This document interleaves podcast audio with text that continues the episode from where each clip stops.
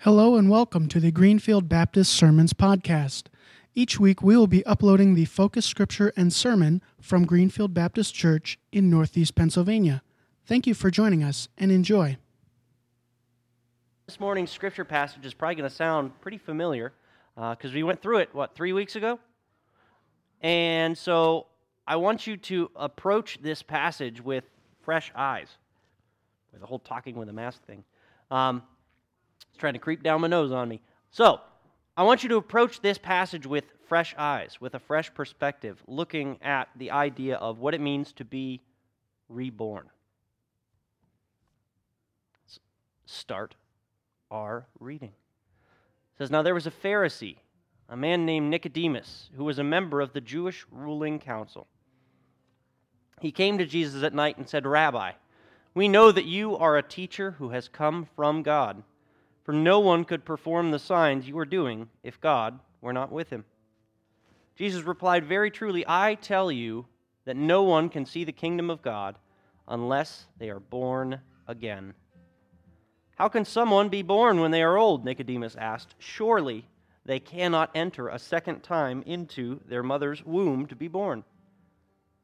Jesus answered, Very truly, I tell you, no one can enter the kingdom of God unless they are born of water and the Spirit. Flesh gives birth to flesh, but the Spirit gives birth to spirit. You should not be surprised at me saying, You must be born again.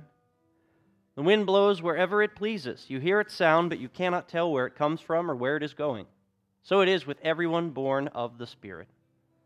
How can this be? Nicodemus asked. You are Israel's teacher, said Jesus, and you do not understand these things? Very truly, I tell you, we speak of what we know and we testify to what we have seen. But still, you people do not accept our testimony. I have spoken to you of earthly things, and you do not believe. How then will you believe if we speak of heavenly things? No one has ever gone into heaven except the one who came from heaven, the Son of Man. Just as Moses lifted up the snake in the wilderness, so must the Son of Man be lifted up. That everyone who believes may have eternal life in him.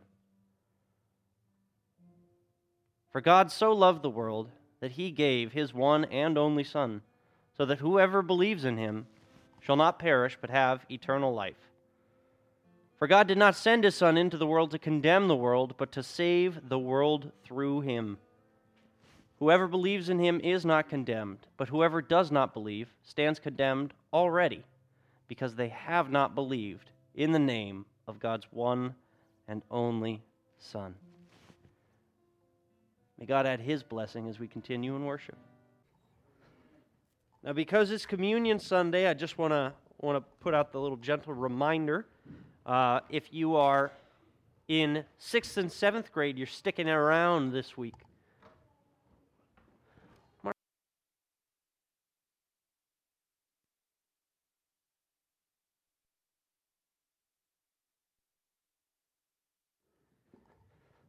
That way we could take up the offering for uh, America for Christ in the last song. But anyway, um, I decided not to share germs with you guys. That's why I wasn't helping with communion and things. There are some things that it's nice to share with friends. Germs, not one of them.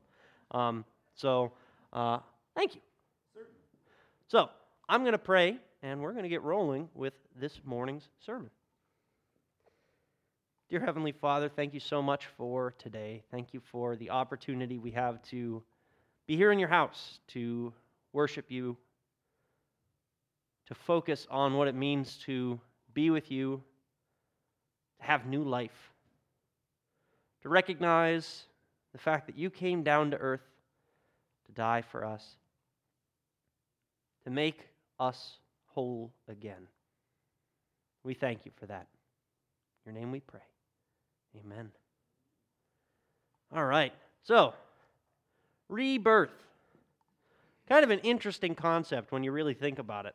Um, and I can understand why Nicodemus was probably pretty confused. It's a bit of a weird concept to wrap your mind around. But like Dan said, it's all about second chances. And I don't know about you guys, but I know that I need second chances and third chances and sometimes fourth and fifth. And uh, it's a good thing that God doesn't count, right? He could. He could count every single one of those things and weigh it against us. But if we put our faith in Him, it's washed clean, which is super awesome. So, just to start off, we remember Nicodemus, he approaches Jesus at night, right? And there's a few different reasons why he might have done this. There are some people who think that it's because he was a Pharisee, so he was up studying and debating the law late into the night. I guess they would do that sometimes. Um, but a lot of people think that it's because he was probably a little bit embarrassed or a little bit hesitant. He wasn't sure about this Jesus guy. He had his suspicions, some of them good, some of them he wasn't sure, and he wanted to go and see for himself and sort things out. So he goes up and he approaches Jesus and he says, Rabbi, we, remember this is we plural, we know that you are a teacher who has come from God. For no one could perform the signs you are doing if God were not with him. So, this we means that at least some of the Pharisees believed that Jesus was at least a good teacher or maybe some kind of prophet. Now, he's not brave enough to straightforward ask Jesus, Are you the Messiah? or Are you a prophet? He just kind of comes to kind of feel it out a little bit. And he's not, he's not quite brave enough to really ask the question. But he does recognize that Jesus is a teacher sent from God. I don't think in this moment he necessarily knew just how accurate of a statement that was. If we think about who Jesus was, you can't get more from God than that. Because he is God, right? He came down from heaven down to earth. He came as God incarnate, in flesh, to dwell among us. Jesus replied to him and said that no one can see the kingdom of God unless they're born again. Now, this is kind of an interesting reply, right? Nicodemus approaches him and says, You know, oh, we know that you're a teacher sent from God because of the signs that you've done, the miracles that you've worked. And Jesus doesn't acknowledge the miracles. He doesn't talk about the signs that he did. He doesn't start listing off the things that he's done or the things that he's taught about. He jumps straight to the kingdom of God and says, Very truly, I tell you, no one can see the kingdom of God unless they are born again.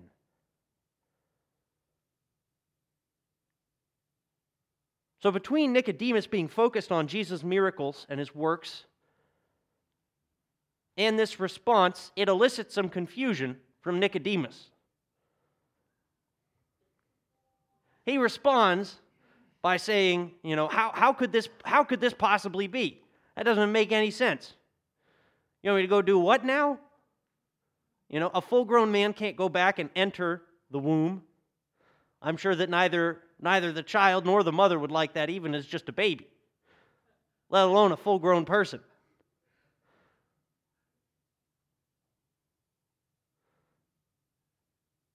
Nicodemus wants to understand what this means.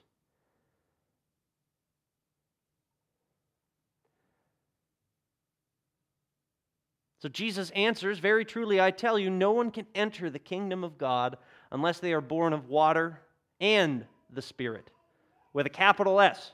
That's important. Flesh gives birth to flesh, but the Spirit gives birth to spirit.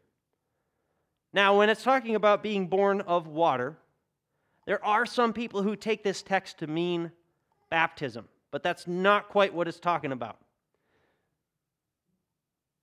One of the first steps, other than contractions being more and more frequent when a baby is born, is that what breaks? The water.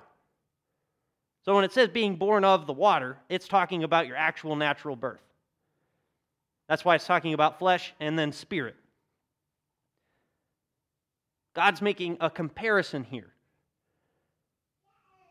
Yes, you have to be born, but then you have to also have to be born of the Spirit, capital S. What's interesting, if we think about this, if you guys remember when people were comparing John the Baptist and Jesus, John the Baptist was running around baptizing people. It was obviously a, a pivotal part of his ministry, right? He, he wasn't called John the preacher, he wasn't called John the evangelist, he was called John the Baptist. His big thing was baptizing people. And yet, his baptism was of repentance. And we were given the opportunity to look forward and recognize, you know, his baptism was of repentance. But we were told that there was going to be another baptism that would come, and that would be a baptism of the Holy Spirit. And that would come from Jesus. So, in a similar way, there's a difference there. There is a baptism that was of water and repentance, but then there was a baptism of the Spirit.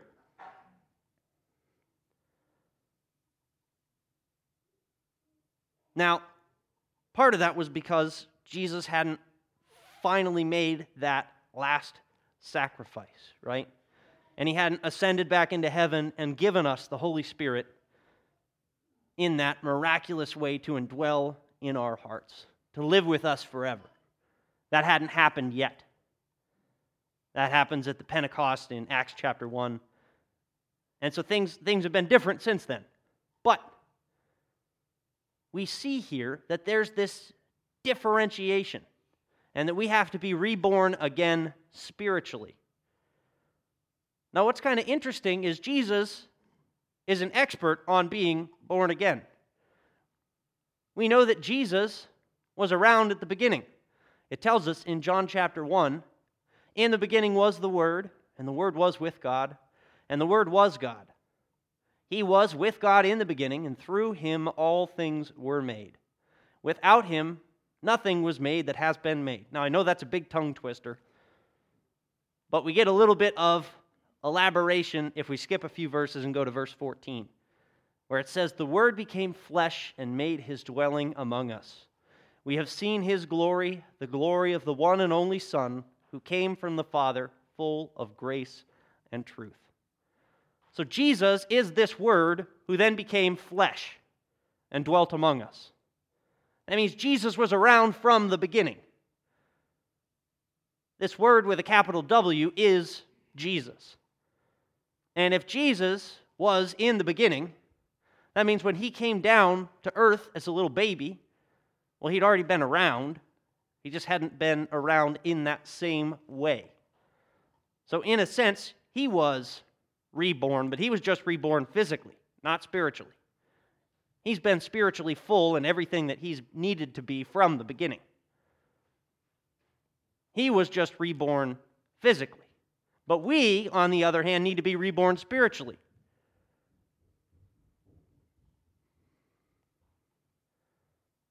So for us, rebirth is all about change.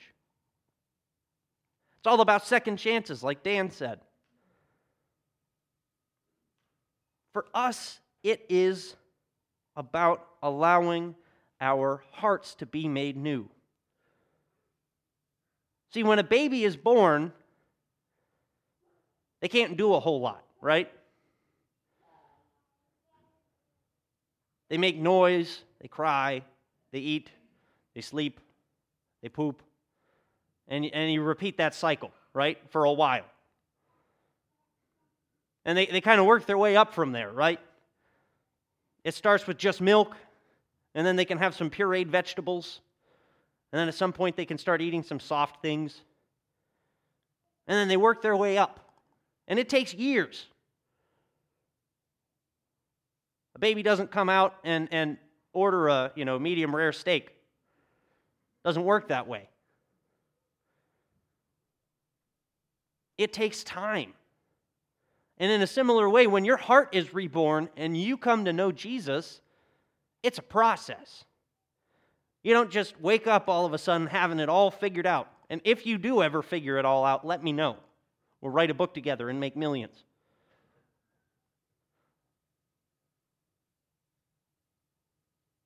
It takes time.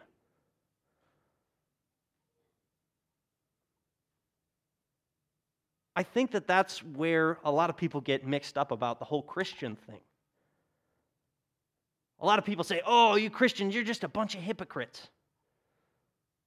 Well, yeah, no kidding. Nobody's perfect. It takes time, it takes work, it takes effort, it takes growth, it takes humility, and we're going to make mistakes because we're not perfect. Jesus has credited us with his righteousness. And so, in the end times, we won't be judged for those mistakes that we've made. But our mistakes don't just stop because we've been made new. We're still learning.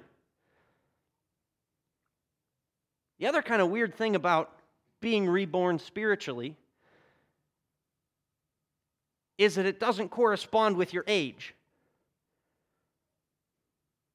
It corresponds with your spiritual maturity. You can grow spiritually just like you do as a person.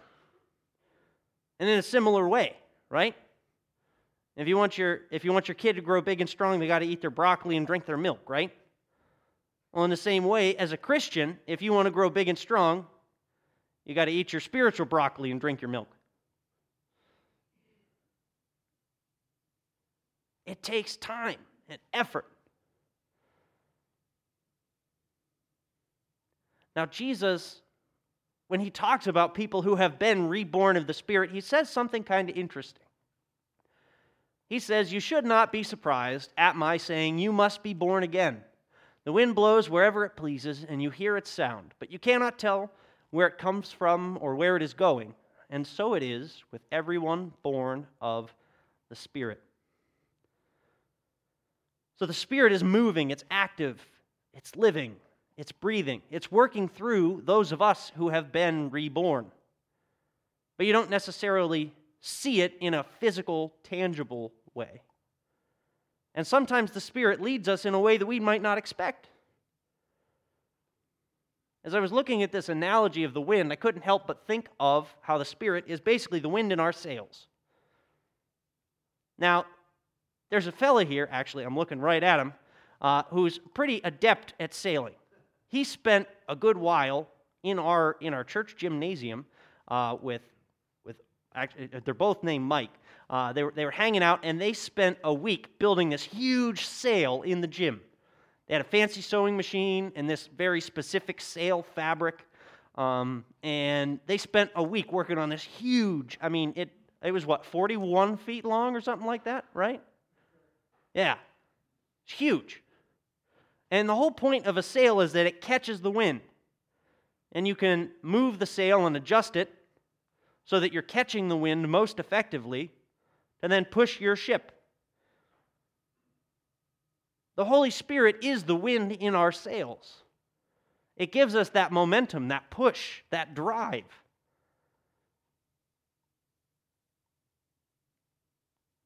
Now, just because you have a sail doesn't mean you get to make the wind happen or make the wind come from a certain direction.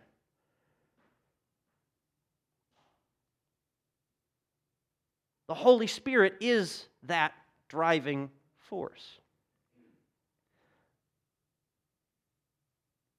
And it should push us. And sometimes that might not be comfortable. And sometimes it might be pushing us in a direction we didn't expect. Or maybe even a direction we didn't want. Look at Jonah, right?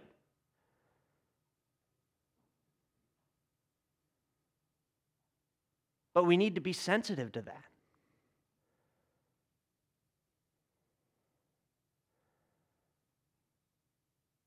as we look at Jesus and recognize not only is he from heaven and understanding what that means for us and how that should drive us and push us, we also need to remember how the Holy Spirit was pushing him. If we skip a few verses, it says in 13 that no one has ever gone into heaven except the one who came from heaven, the Son of Man. Just as Moses lifted up the snake in the wilderness, so the Son of Man must be lifted up, that everyone who believes may have eternal life in him. Nicodemus wasn't quite brave enough to ask the question of whether or not Jesus was the Messiah or whether he was a prophet, at least not directly from what we can see. But Jesus makes it pretty clear, saying that the Son of Man came from heaven. It's a pretty bold claim. Now, we don't necessarily see Jesus directly verbatim say, I am said Son of Man, but I imagine Nicodemus must have read between the lines. He was a pretty smart cookie. You don't get to be a Pharisee just for having a cool beard.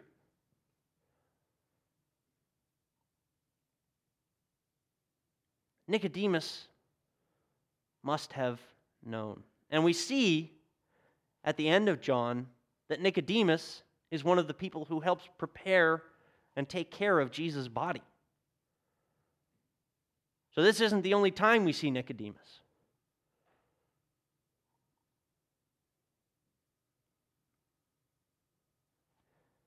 When we look at this whole passage, it shows us that Jesus not only is the Son of God,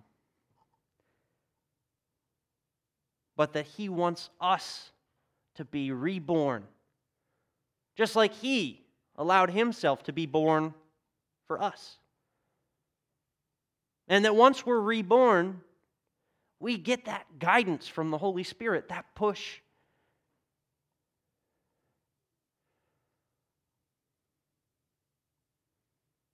See, at first, Nicodemus wasn't sure if Jesus was from God. So Jesus spells it out for him. We get to see, yes, he is sent from heaven, sent from on high for us. And that if we put our faith in him, it allows us to be reborn. Everybody, everybody knows John 3:16, but I really love verses 17 and 18. So I'm going to read 3:18. It says, "Whoever believes in him is not condemned, but whoever does not believe stands condemned already because they have not believed in the name of God's one and only Son." John makes it clear. If you somehow missed the picture today beforehand, he makes it clear. If you don't believe in Jesus, if you don't put your faith in him as God's Son, you're done for. You already stand condemned. He makes no bones about it. But if you do, not only are you not condemned, but you have the opportunity for rebirth, for a second chance. We took communion today, which is a part of celebrating that new life. I want to urge you to consider what that looks like for us moving forward. You might have been a Christian for years and years and years, and you've already moved on past some of that spiritual milk, and you're ready for more growth. You're ready for the Holy Spirit to really blow His wind in your sails and encourage you to go out and do something new. Or maybe you haven't taken that first step yet. Or maybe you're somewhere in between. And you know that God wants to do something new in your life, but you don't know what.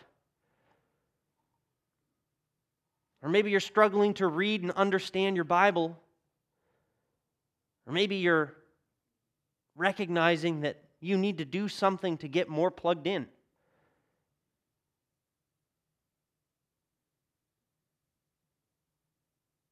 None of us are in the same exact place. But as soon as you put your faith in Jesus, We are all brothers and sisters. I want to encourage you this morning. If you haven't been reborn yet, we have the opportunity for a second chance. And if you have been reborn, there's still so much to do and so many ways to get plugged in here at Greenfield. I'm going to selfishly plug two things that I know need our attention. One of them is the two and three year old class. I walked by the door and there wasn't a name signed up for today. I, I wouldn't be surprised if one of the lovely people in our church popped in and took care of that need this morning. But that sign up sheet still has a lot of empty spaces. That's an opportunity to serve. And another is we have a membership class coming up in a couple of weeks. If you're not a member, you don't know what it means to be a member, that enables you to serve in new ways. That enables you to do things like be on boards and committees.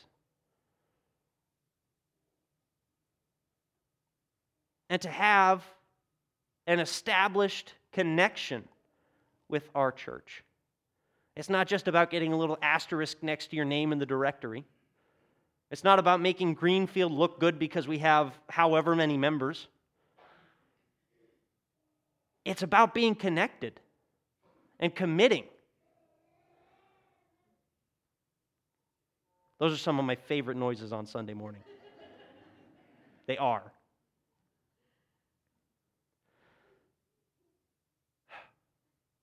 But God wants us to be committed to Him. And if you haven't committed your life to Him, it's not too late. The altar is always open. Now, I'm not going to stand down there this morning because, again, I don't want to share germs, uh, but I'm sure that fellow right there would take care of it for me. We don't often necessarily sit here and say, come down to the altar and, you know, stand in front of everybody. But it's a way to make it known. And there are some people who just come down with prayer requests or to say that, you know, oh, I was really impacted by today's sermon. It doesn't even have to be just about committing your life to Christ. Sometimes it's just a good place to come and pray and gather or to lay something down before the Lord. So I want to encourage you to allow yourself to be reborn. And if you're already reborn, I want to encourage you to allow yourself to be renewed then in the Spirit and let the Lord fill the wind in your sails. Let's pray. Dear Heavenly Father, we thank you for this morning. We thank you for your love, for your mercy, for your kindness. We thank you for the fact that you give us the opportunity to be reborn, renewed, and drawn near to your heart. I pray that you would help us to feel refreshed by your Spirit this morning, challenged to grow, challenged to pursue you. That we would see you as the Son of God. Come to reestablish our connection with the Father. And that it would spur us on to growth. In your name we pray. Amen.